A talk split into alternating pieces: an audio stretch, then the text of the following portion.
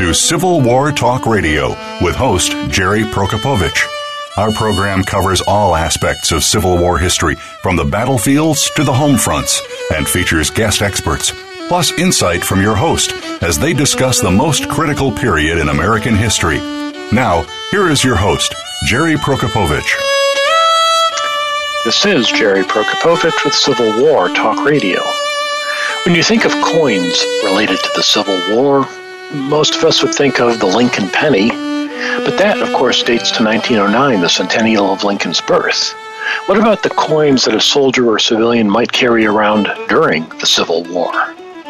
There were such coins, but not like the ones we think of today, not made by the government. Who did make them? What were they used for? What do we know about them? Can you find them today? We'll ask these questions and more of our guest, Scott Hopkins, a member of the Board of Governors of the Civil War Token Society, today on Civil War Talk Radio.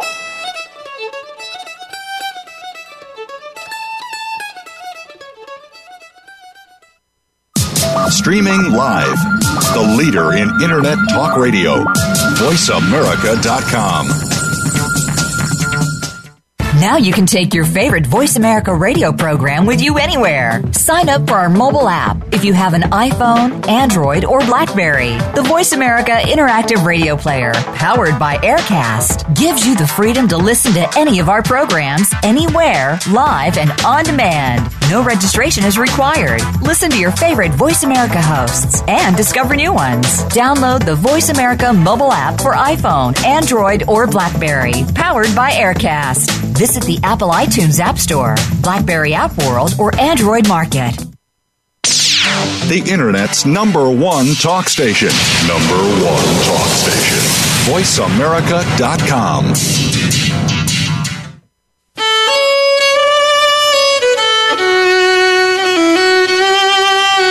You are listening to Civil War Talk Radio. If you have a question or comment about our program, please send an email to prokopowiczg at ecu.edu. That's P R O K O P O W I C Z G at ecu.edu. Now, back to Civil War Talk Radio. And welcome to Civil War Talk Radio. I'm Jerry Prokopowicz coming to you on a rainy April evening in 2017 from the third floor of the Brewster Building, located on the campus of East Carolina University in Greenville, North Carolina, home of the NCAA basketball men's championship. But not speaking for North Carolina or ECU. ECU is not the champion, it's UNC, by the way. Uh, not speaking for anyone, just myself, as my guest will certainly do tonight. Speaking to you in my usual calm and quiet tones, which is different from 30 minutes ago when uh, some people were outside the door of my office, actually one floor up and right outside the door, removing the water fountain from the wall with a jackhammer. Uh, it was deafening, and they I went up to see what was going on. They said, "Well, we can't do this during the during the school day, they tried it, and every, all the professors came out of their offices and classrooms to say, you can't do that right now. So they thought they would do it after hours, and uh, I thought I was going to have to move somewhere, but they promised they would be done by 7 p.m., and sure enough, they are. So we're back.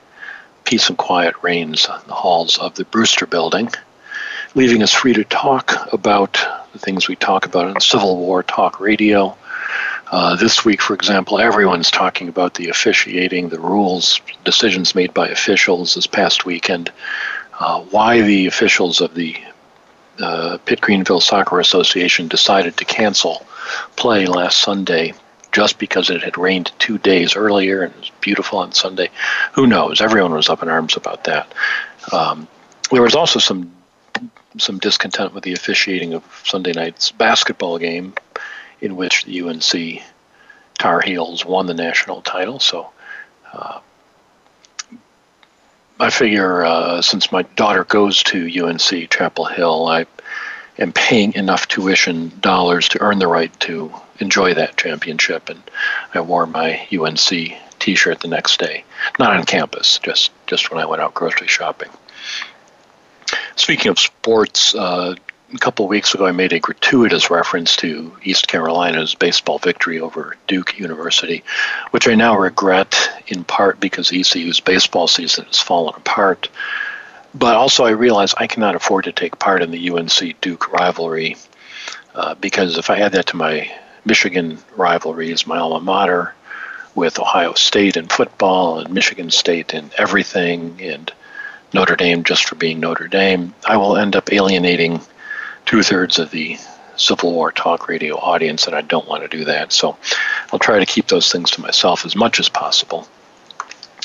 Uh, no more bad words about Duke. I almost went to Duke actually for graduate school. I applied there, and they made a generous offer, which I considered accepting. Uh, but then I also was accepted, uh, and you'll be surprised to learn this at Harvard University, and decided to go there instead. So back to Civil War talk. It is uh, a gloomy, cold, rainy April evening right now in Greenville, but in a month or so it will be beautiful throughout the southeast, and it will be time for This Hallowed Ground, the annual tour of Civil War sites sponsored by Stephen Ambrose Historical Tours. Contact them. Sign up for the trip May 20th to 28th. I'm looking forward to it as I do every year. Uh, I know some listeners are already signed up. Hope more of you can come and join us. It's always a really enlightening and uh, a, moving experience. Uh, not just moving on the bus from place to place, but uh, it's a, a, powerful experience to go to the, the places that we talk about and see these battlefields firsthand. If you can't go firsthand, of course, you can always read about the things we talk about here on the show. Impedimentsofwar.org is the website that tells you who's going to be on the show, and it now has a bookstore link, a big panel that says Impediments of War Bookstore. Go click on that, and it takes you a page to a page showing all the books we've talked about in this, the 13th season of Civil War Talk Radio. Links to buy those books. Other links are being added to books from the previous seasons by Mark Gaffney, the technological wizard who controls impediments of war. And as he gradually gets them uh, added, you'll be able to buy those books as well. And if you buy them that way, uh, then uh, he and I get a, a penny or two to help pay for the website and other things. Uh, no other financial interest on our part, just making it easier for you to support the authors here on the show. And you can also support the show directly with the PayPal donation button, which is still there, still works fine. If you consider a recurring donation of a dollar or two every month, then you will sleep better. You'll feel the, the contentment of a placated conscience, and uh, they'll have money to put toward books purchased for the show or noise canceling headphones if they're drilling outside the door or whatever else it is I want to buy. It's not a, a tax deductible gift. Please don't uh, do that or you'll get in trouble with the law. Well, coming up on the show in weeks ahead, more excellent uh, books to talk about and topics to discuss. Next week, Dennis Frye, the legendary National Park Service ranger at Harper's Ferry, will be with us to talk about his work there and his book September Suspense Lincoln's Union in Peril, September 1862. On the 19th of April, the next week after that, it's Judith Giesberg. She returns to the show.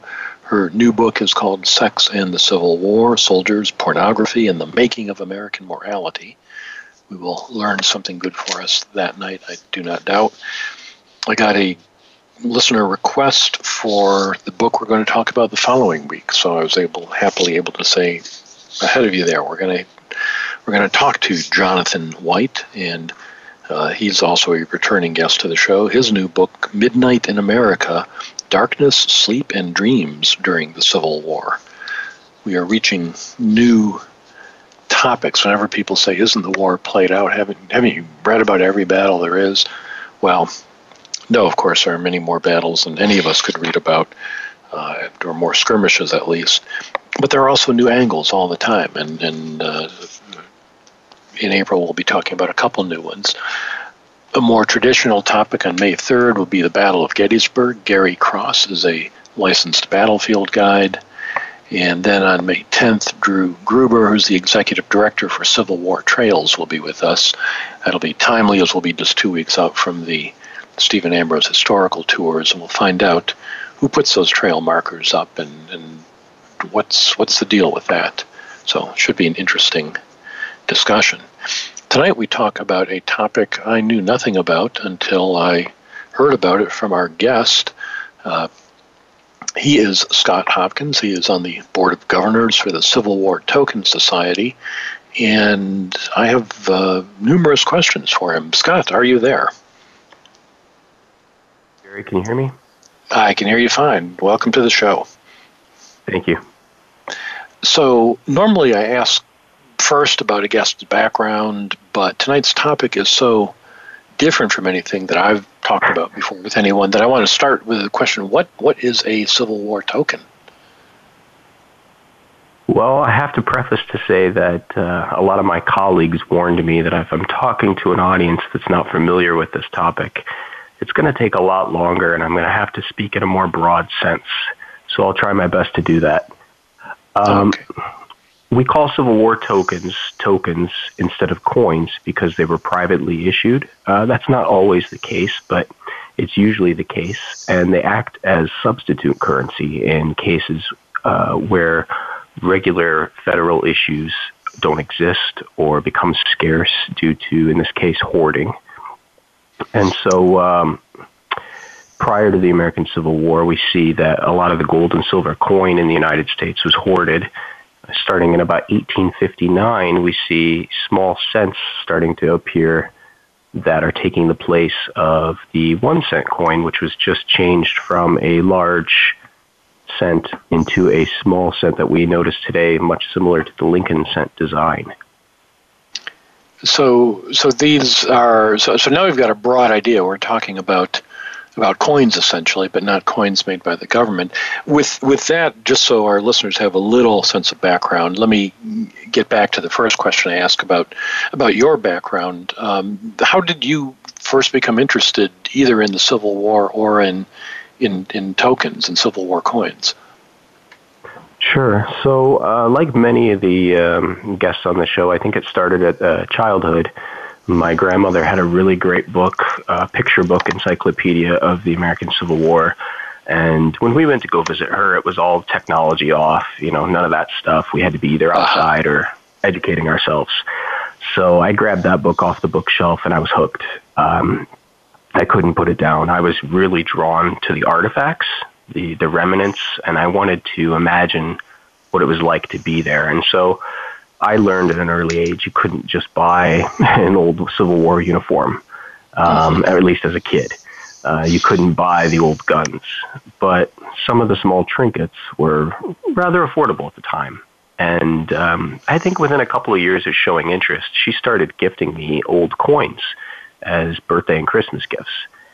And that really drew my interest. I, I was really excited to hold a piece of history like that. That was uh, it was incredible for me. And, and of course, they were nothing uh, extraordinary at the time, but they were very important to me. And so I, uh, I used that and I started educating myself and getting the proper books to learning about coins and really made it pretty much my career now. So is this a, a day job for you then? Yes, it is. Uh, I'm pretty well self-employed on the um, on the front of coins and history. I kind of melded all together. I went to university to get a degree in history, and uh, of course, I found the job market kind of lacking if I didn't go into academia. So I started vending for myself and got a little creative. And so I work as a researcher for private clients, uh, for a couple of publishers, do some ghostwriting, uh, columnist for a magazine, and hopefully have a few books close to completion by the end of this year. Oh, that, that is a very interesting story. The idea of public history as, as private practice, something I, I tell my students about as a possibility that you can you can make a living doing historical things uh, as, as a freelancer. It's it's a challenge, I, I guess you're you're finding, but it's it's doable. Absolutely. It takes a lot of self discipline and it takes some period of time of nervousness and uh, a lack of certainty. And that, that's that, that's the one thing my students usually raise is they, they most of them don't have an appetite for that, uh, but some do. Some are ready to give give it a try. Mm-hmm. So these coins, the the thing that that really struck me, you said, is the the sense you get from holding uh, in your hand a, a, piece of history, the the associative value of artifacts that, that that can't be replicated on a computer screen or a, a movie theater screen or pages of a book even. Uh, the the this that you're you're saying that this is what what really hooked you initially. Absolutely, yes. Um, in, in, many cases, it, it, really is just about holding them or looking at them in person.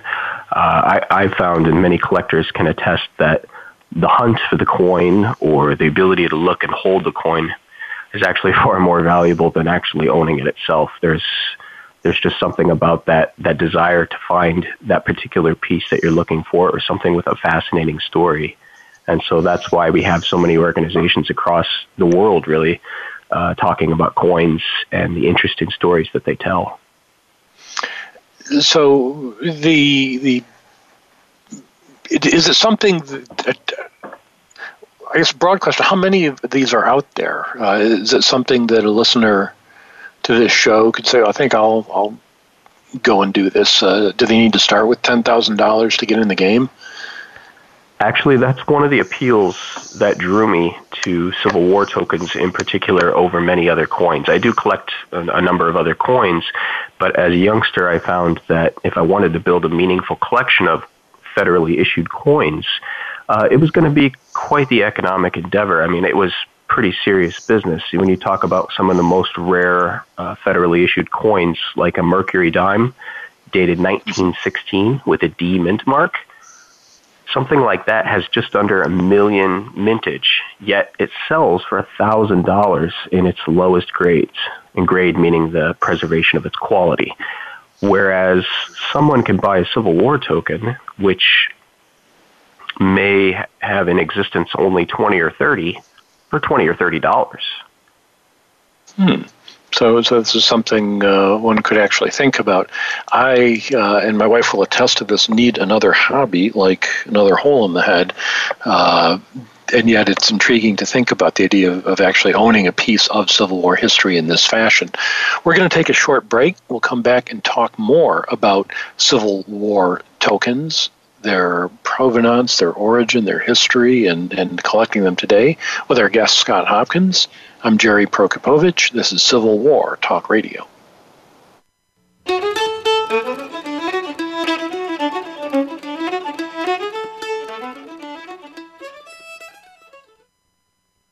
Streaming live, the leader in Internet Talk Radio, VoiceAmerica.com.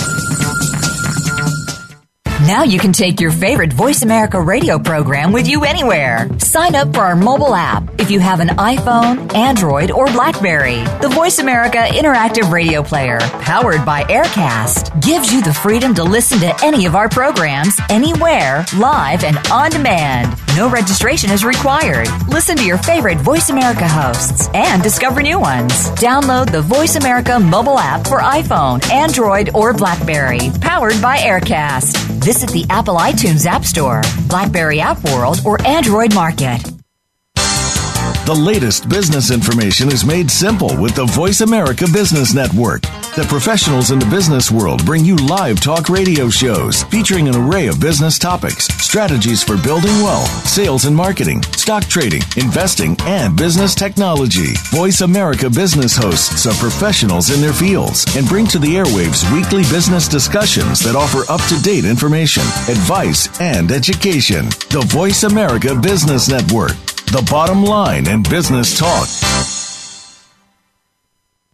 Stimulating talk gets those synapses in the brain firing really fast. All the time. The number one internet talk station where your opinion counts. VoiceAmerica.com.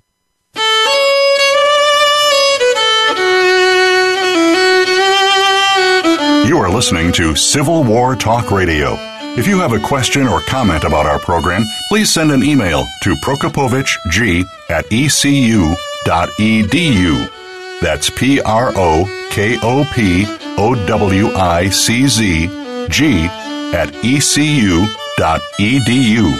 Now, back to Civil War Talk Radio.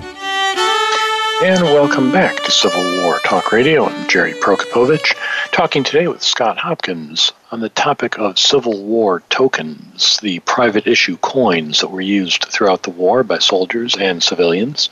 Scott is a collector and researcher on the topic, uh, member of the board of the Civil War Token Society. The Scott, as I was thinking about this, um, so it makes sense. You point out early in the war, federally issued coins go out of circulation. People hoard them for the value of, of what they're made of, and so the void is filled by good capitalists who say there's a market and a demand. I'll I'll create the supply. I'll I'll make the coins. And then I thought, well, why don't I do that? I, I could use more quarters for the parking meter. I'll just make my own and start using them. Of course, I would get a, a substantial jail term if I tried that. Uh, how did they get away with making coins? yes, absolutely. Um, and it wasn't long before the government caught on to this, and it was ended uh, fairly quickly. This Civil War tokens were issued, as I said, just at the beginning of the war, as well as throughout and towards the end in 1865, but the majority of them were issued in 1863. And that's due in part to a few earlier attempts to try to get rid of this problem of a lack of small change. And so the first uh, attempts were fractional currencies and um, almost homemade IOU notes from merchants. And because these had no intrinsic value, they were simply paper or cardboard, um, they were heavily discounted and rarely used. And so the next attempt was postage stamps. And these were a great idea because everyone was using them and they had immediate value to anyone in America at the time. But what was quickly learned was once you traded them a couple of times in commerce, the uh, sticky residue, you know, came off, they bent, they smashed, they lost their color. So that didn't last very long either. Um, a couple of individuals came in and tried to fix that problem. Uh, John Gault patented a design that allowed the postage stamps to be encased in brass with a mica window so that they could be exchanged very much like coins. Um, but the federal government ended up stepping in and saying, telling postmasters that we can't have this happen. You cannot sell stamps for such purposes. And so they, they never had a solution for that. And so it wasn't until 1864 that legislation was passed to provi- uh, forbid private businesses from issuing their own currencies. That's it's worth noting, just in terms of context, that of course there was no federal currency at this time until the Legal Tender Act uh, during the war. But be- before the war, people that didn't use what we think of today as dollar bills, there were no greenbacks. They could have notes issued by state banks or even by private banks and use those literally IOUs to circulate back and forth. But you had to know who had issued them to know if they'd be That's good correct. to redeem them. So you couldn't trade maybe with someone in the next town, but certainly not two states over because they wouldn't know who'd issued that. So, That's so right. it's I'm a different society. I'm working on a. Oh, sorry. Yeah, I'd say it's a different society than we're used to today, where there's no standard form of money as there there is uh, as there is today. They, That's correct. so, so the coins make a, a logical solution to that.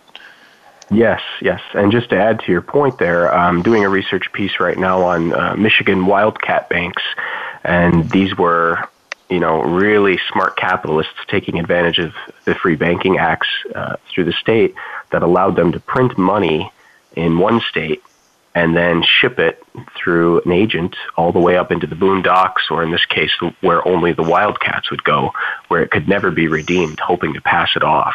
So it did have a lot to do with trust and faith in who issued the coin or currency.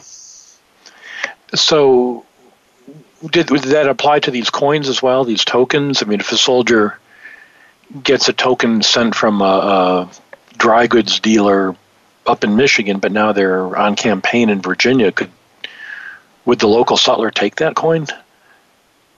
That's a good point. So when we're looking at Civil War tokens, we tend to divide them into three distinct categories.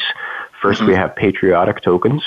These are the ones that have just simple patriotic themes on the obverse and the reverse. Uh, they make no mention of a particular merchant. Mm. The second one are store cards. These ones have usually an address and a name. And on the other side, the reverse, they say what kind of business the person does, whether it's dry goods or they're a dentist or a bar keep. And then the third type are sutler tokens. And so those ones were actually made specifically by the sutlers for use with the soldiers as the, they followed the regiments. Um, they're quite different than the, the previous two, and sometimes not even collected with Civil War tokens or considered Civil War tokens uh, because of their use. Whereas the, the first two circulated freely, the sutler tokens were given as change or when the soldiers would ask to have their um, their pay their payroll taken ahead of time so that they could get the, the goods that they desperately wanted from the sutler, it would be deducted from their credit. That money would be sent directly to the sutler, and then he would issue coins or paper money or cardboard. And unfortunately, what he issued was never of any intrinsic value. So the coins in question, these tokens, were flat as can be, almost like paper, very fragile. They were made of very little precious metal in the form of copper and very easy to break or lose or damage. And of course, if that happened, they wouldn't redeem them. Similar to a gift card today. Once you, you buy the gift card, the business has already made their money and they account for so many of them being lost. It was the same way with sutler tokens. So, the, are, are those more collectible? Are they harder to find then? They're extremely hard to find, yes. Um, in the case of Civil War tokens in general, including the patriotics and store cards, uh, we estimate that about 50 million were produced during the Civil War, with about 1 million existent today. Um, sutler tokens are very hard to pin down as far as their rarity. Um, most issues don't have any more than 10 or 20 known to exist, some maybe close to 100 uh, depending on which regiment it was and what action they were involved in. Um, but generally speaking, when they're found, they're found dug from a metal detectorist or an archaeologist. So they're usually bent. They usually have a hole for suspension on a necklace or chain. And um, very rarely do we see them in great shape. Hmm. But they they really do tell a direct story of the soldiers and their how they live day to day. Mm-hmm. What what about the uh, the others, the the patriotic ones? Now, if they don't have a store listed on them, then then what kind of thing? What kind of symbols do they have on them? So I'm actually holding a few right now in my hands just to remind myself of some of my favorites. Um, typically, we call them patriotics because they've featured a number of patriotic themes, though that was not always the case. Um, some were known as copperhead pieces because they advocated uh, almost like a Quaker uh, Quaker mentality of no war and peace. Um, but most of them said things like our Navy, our Army. Um, they said things like united we stand, divided we fall. Very simple designs like that with shields, with wreaths, with uh, the famous monitor on one side, um, Abraham Lincoln gracing one side very common themes usually. Uh, quite a few of them actually tried to imitate the Indian head cent that was released at that time, for so that they could blend in with the regular coinage. In the case of the government stepping in and saying, you know, these are fake, maybe they thought they could uh, actually fake them.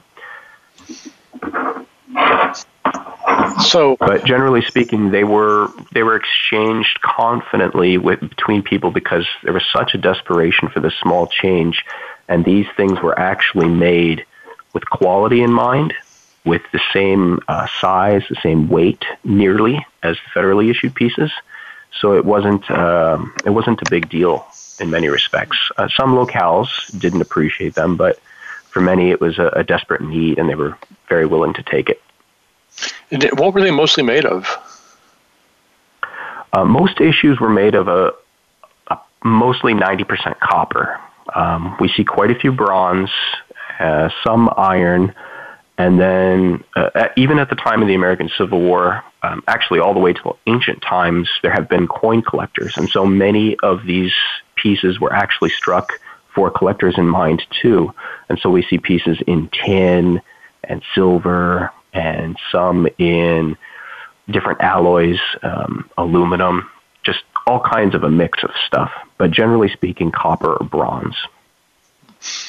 So I went to the uh, website for the the uh, Civil War token society to, to get an idea mm-hmm. of what we were talking about here, and I saw some of them uh, would have stamped on them the words one cent, indicating the value, and then mm-hmm. above that, in smaller letters, not one cent, so that they would not be accused of counterfeiting That's correct. Uh, uh, pennies. That, that the, the, lawyer in me says, well, that's clever, but I, I can't imagine that would actually work. Uh, not one cent is actually worth one cent in the, the open market. That's right. And in many cases, um, some die sinkers and some patrons were so scared of what the government might do that they simply stamped no denomination on them whatsoever. And so it might have two patriotic themes on either side with the assumption that this is one cent, but because it doesn't flat out say one cent, clearly it's not. And even after legislation in 1864 forbidding the issuing of these, many die sinkers antedated theirs as 1861, 1862, 1863 all the way past the American Civil War to try to pawn off the last of their, their metal and try to make some money off this business. Well, it, it I, when I was a boy growing up, scalping tickets for baseball games was illegal, but you would see people outside uh, Tiger Stadium in the 1968 World Series. They'd sell a pencil for twenty dollars, and you get a bonus ticket if you buy the pencil. Uh, in a day when a ticket cost, uh, you know, a dollar.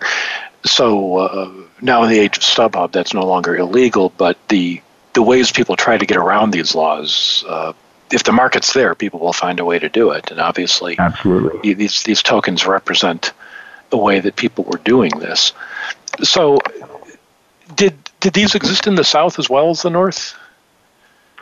Interestingly, uh, this is a question that the, the society has come come to quite often, and the answer is really no. We we don't see them as frequently in the South. Um, almost all Civil War tokens were limited to the northern states. Um, there's a few states, Alabama, Idaho, Kansas, Maine, New Hampshire, and Louisiana, that were known to only have one issuing merchant. Um, and then the border states of Kentucky, Tennessee, Missouri, Maryland just had a few each. And with northern states, Ohio and uh, New York having the vast majority, um, it, it's really hard to find uh, evidence of these being used in the South. Um, the earliest issues were sympathetic to the South, uh, one of the most famous being the um, No Submission to the North, which featured a palmetto tree, bales of cotton, tobacco, and cannons. Um, and those were sent to the South, but they were more of a, um, most of the orders that went to the South were more for collectors, more for advertising purposes, for morale. Um, I don't see too much evidence of them actually circulating. Hmm. Let me ask about the, the idea of collecting these. You, you suggested earlier that they're they're available in a range for, for various budgets. If somebody wanted to get started collecting, uh, where would you go? Where do, do you can you look on eBay and find these? Yes, absolutely. Um, what we're finding, though, as an organization, is like with anything, um, Civil War tokens are being counterfeited, unfortunately, and um, copies from Eastern Europe and China are emerging on eBay, and they are being sold for reasonable amounts of money.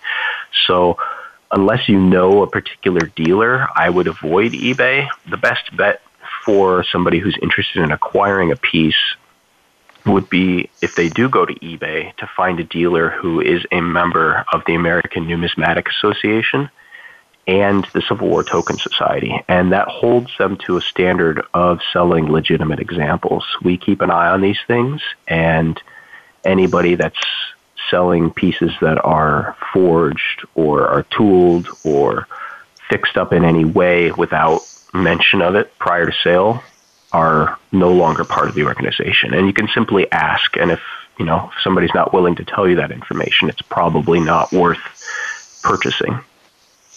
Well, that's that's always something to be aware of online and in any endeavor is checking first the uh, the idea of buying something sight unseen from a dealer. Certainly, uh, 20, 30 years ago, 20 years ago, when this was first becoming a practice, when I was working at a uh, museum, the thought of, of, of, just buying something sight unseen was was unthinkable. But after a while, it became clear that you could actually get things you could not have gotten otherwise. But the risk was always there, and it, you had you're much better off if you know who you're buying from or if there's some connection there. Now, who is the Civil War Token Society? The Civil War Token Society is a group of collectors from all over the country and technically all over the world because I'm in Canada. Um, founded in 1967, we release a quarterly journal that seems to win quite a few awards uh, on the national circuit for scholarship and research quality. Um, and it's it's just a great group of people that get together and contribute research, contribute findings, share stories about interesting finds. Uh, we host a each quarterly journal has a mail bid auction, which is far more affordable than anything you can find online. And so, by being a member, you can participate in an auction that takes you know gets rid of all the eBay and online PayPal fees, and you're only going to compete with an audience of like-minded collectors, so you don't have to worry about the speculators, which have unfortunately raised the prices of quite a few Civil War tokens in recent years. So that would be uh, a great starting point for anybody that's interested in collecting these. It's it's quite affordable, and I think you'll find that the membership is is really a lot of fun to hang out with on, online, on in person at shows, and they're really great to respond to email requests too. I came across a reference to something called the the World's Fair of Money. Uh, that that is an, a meeting of uh, groups like the Civil War Token Society.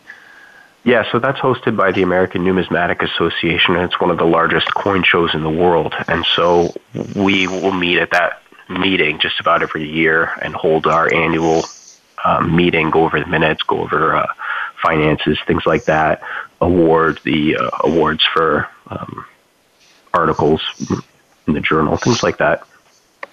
Uh, it, I, I'm fascinated by the whole concept first the, the existence of the tokens and also the organizational framework that uh, I have my own obscure hobbies, some of them history related. I'm sure many listeners have others of their own, and it's always interesting to, to hear about these and, and think of some of the parallels with other things, uh, other ways to study and, and experience vicariously uh, history in it in the raw. We're going to take another short break. We're going to come back more, talk more about Civil War tokens, what they were, and how to collect them with our guest Scott Hopkins. I'm Jerry Prokopowicz. This is Civil War Talk Radio.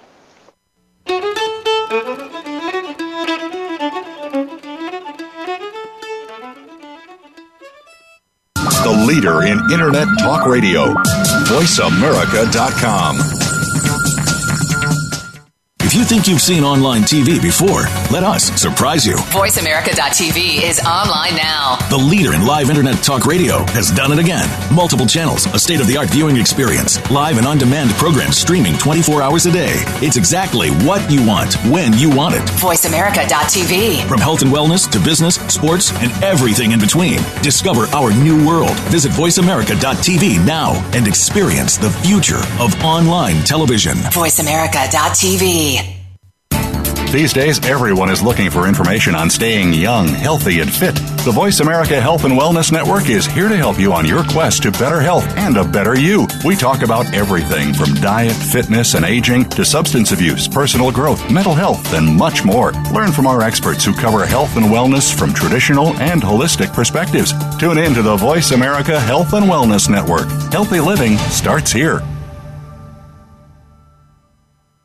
Stimulating talk gets those synapses in the brain firing really fast. All the time. The number one internet talk station where your opinion counts. VoiceAmerica.com.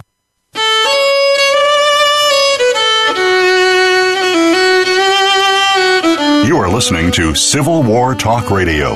If you have a question or comment about our program, please send an email to prokopowiczg at ecu.edu. That's P R O K O P O W I C Z G at ecu.edu. Now, back to Civil War Talk Radio. And welcome back to Civil War Talk Radio. I'm Jerry Prokopowicz, talking tonight with Scott Hopkins, a member of the Board of Governors of the Civil War Token Society. We've been talking about Civil War era tokens or coins produced privately to make up for the lack of government issue coins during the war. People still needed to spend money in small denominations, and these tokens uh, filled that gap in the economy at least uh, for a while. They eventually became illegal, as we learned, but uh, they were still out there. The Civil War Token Society that we were discussing just at the end of our last segment has a website, uh, cwtsociety.com. That's all one word, CWT Society. Scott, I was just looking on it and uh, looking at some of the Abraham Lincoln patriotics, some of these small coins with images of Lincoln and slogans on them, And since dovetailing with my own interest in, in a particular facet of the Civil War. And they're, they're quite interesting. Some of them clearly are political in nature. A beardless image of Lincoln from 1860, uh, urging people to elect Lincoln of Illinois. Another one that says, good for another heat, presumably dating to the uh, re-election 1864 what what images do you find most compelling uh, among the tokens that you've collected? Well, those are definitely a shared favorite of mine uh, because they're so pricey. Uh, they're hard to get your hands on, and ah. I have one in my collection, uh, and I had to settle for one that was totally bent and scratched, but I absolutely love it just for the imagery alone. Um, some of the most famous and some of the most desired are those that are issued by quirky or strange merchants. Um, some feature a dentist with a tooth being pulled, um, some for a coffin maker. Um, so some collectors enjoy collecting pieces that feature beer mugs on them for bars and public houses. Um, one of the most famous and most appreciated is the uh, there's a pretty little one with a monitor on it with stars in the sky and smoke coming from its uh, rear. That's just a really pretty pretty piece. Uh, I generally collect pieces from my home state of Ohio, and most collectors seem to gravitate towards a regional collecting interest, whether it's a local or state level. I cannot resist uh, asking a question that, that if, if you were to ask me when I worked in a museum, I would find uh, I, I, would give you a lecture on, on why we don't answer questions like that in the museum. Uh, it's a question about value, about how much these are worth. Uh, museums, mm-hmm. of course, don't want to tell the public how much things are worth because the insurance company doesn't like that, and thieves do like that. uh, but since we haven't given your address, hopefully nobody will, will come after your collection. Uh, but can we talk in ballpark numbers? Boxes, so we're we're all set that that's good to hear. Just in a ballpark number, though, what what are we talking about in terms of the the rarest or the most common ones? Sure. So, um, if if you have no interest in preservation of quality and you don't mind having a beat up piece, uh, ten or twenty dollars can get you the vast majority of designs and can give you a representative collection. Um, because there are so many thousand that are so rare that only one or two are known to exist. One can never complete the collection. And so as you get closer to that uh, higher rarity, we use an R scale, R1 being greater than 5,000 known to exist, all the way down to R10, meaning likely only one exists. Uh, anything anything over R5 gets pretty difficult. Um, some pieces that are at R9 and R10 and are uncirculated condition can go for thousands, tens of thousands, and in some cases, even more than that.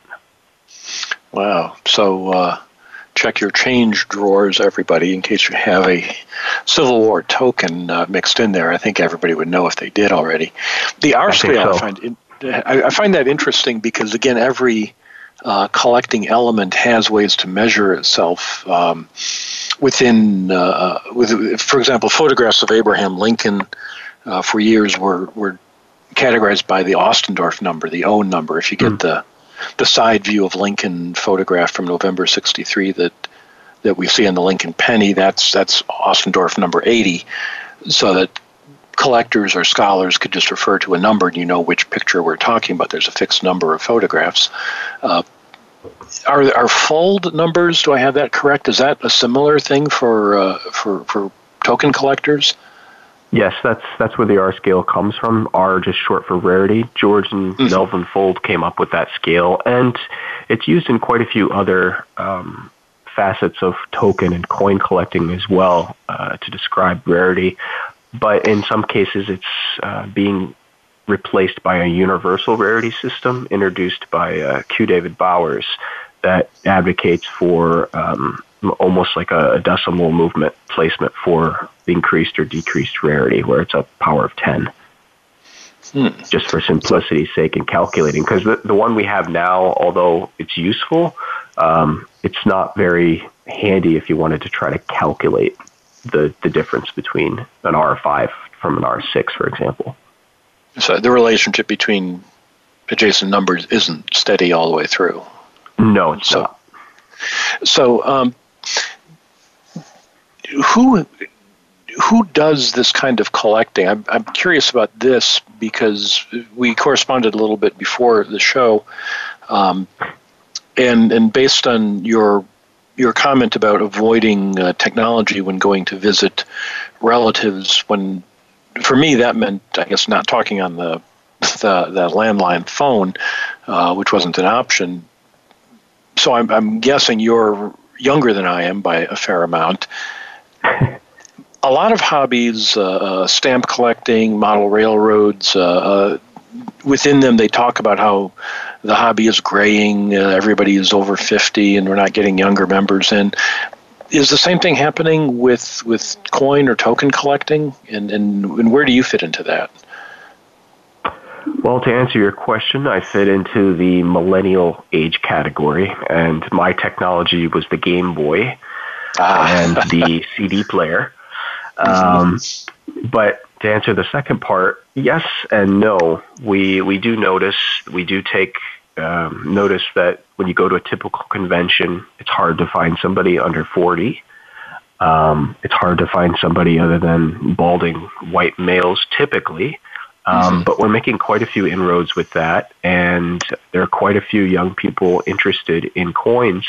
Uh, they just go in different ways. Um, while all the older collectors generally gravitate towards that sight seen purchase, you know, in person at a convention, uh, quite a few younger collectors will anonymously and quietly buy pieces on eBay and share them on Facebook with their friends or have image contests on the, you know, the beauty that they can produce on putting it on Instagram.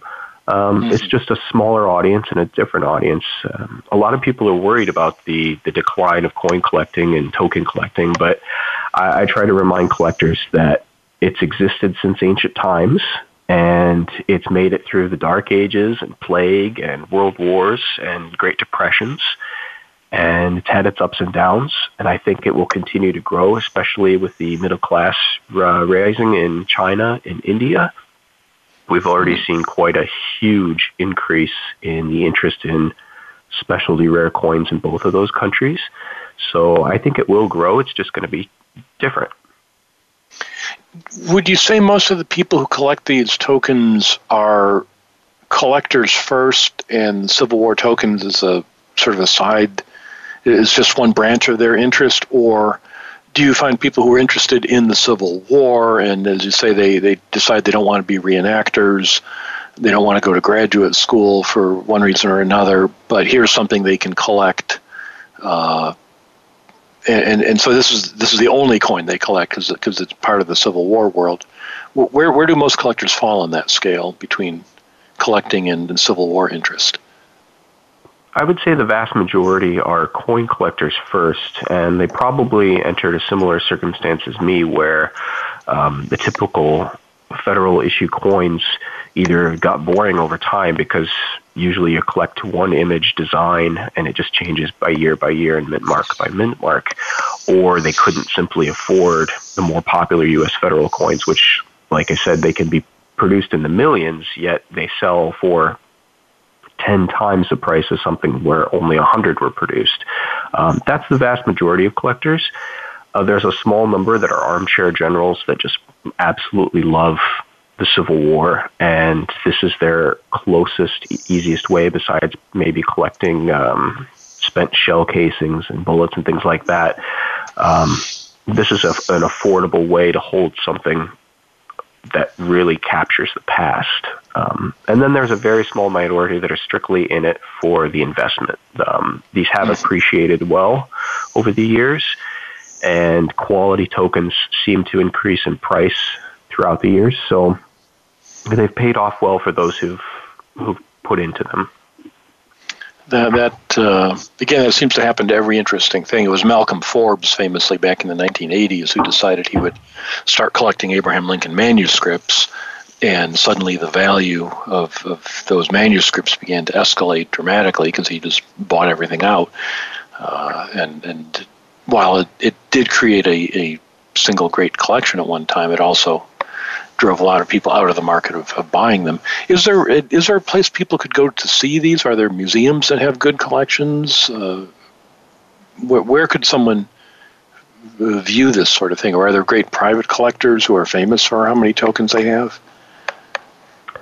Um, I would say some of the places you could go are I would check local history uh, societies because quite a few of them would have these on display and not really understand uh, the numismatic value and not display it in such a way to bring attention to you know this is a token we have this is a coin and this is its context within the history.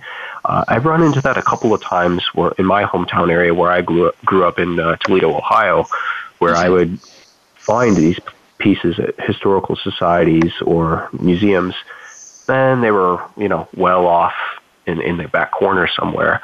So that would be my first um, recommendation. Then the other one is actually if you can get your hands on an old auction catalog from Sotheby's, from Stacks, from Bowers, from Heritage. Those are usually the big names in coins. And old auction catalogs are incredibly affordable on eBay, and they offer a wonderful opportunity to see some breathtaking photos of some of the rarest and most beautiful designs, not only in Civil War tokens, but coins in general. Um, those are absolutely stunning. To find a collector who would be willing to share um, images, it would be tough. Um, the link you shared on the Facebook page, uh, cwtoken.com, that's that's a great site for just beautiful images. But to actually see them in person would would take uh, some mentorship and some um, connections with with someone within the organization, I think, or within numismatics in general.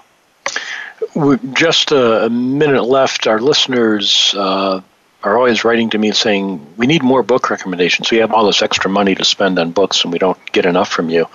Um, so I, I, see a reference to a book called A Guidebook of Civil War Tokens by Q. David Bowers. Is that uh, the, the one that the Society produces? Is, is that recommended? That is recommended. It is not the one the Society produces. That's by Whitman okay. Publishing, which okay. should allow any reader to find it at um, your your average Barnes and Noble or something of that nature. Um, should be on Amazon. Uh, the organization produces two two books, one for store cards and one for patriotics. And then a private collector by the name of Richard Irons has just produced a new book on the Sutler tokens, and so those are available on the Civil War Token Society website, and then members get a, a slight discount as well. Well, another good reason to check out that website to see what's there, to uh, consider joining it if you want to learn more about Civil War tokens. I will say it's it's fairly rare that uh, someone proposes a show idea for something I have not the vaguest idea about before it starts, and I end up feeling like, hey, I learned something tonight. And I certainly feel that way. I hope uh, listeners that you feel the same way. Uh, so thank you, Scott Hopkins, for educating us about Civil War tokens. Thank you, Jerry. It's been a pleasure. And listeners, as always, thank you for listening to Civil War Talk Radio.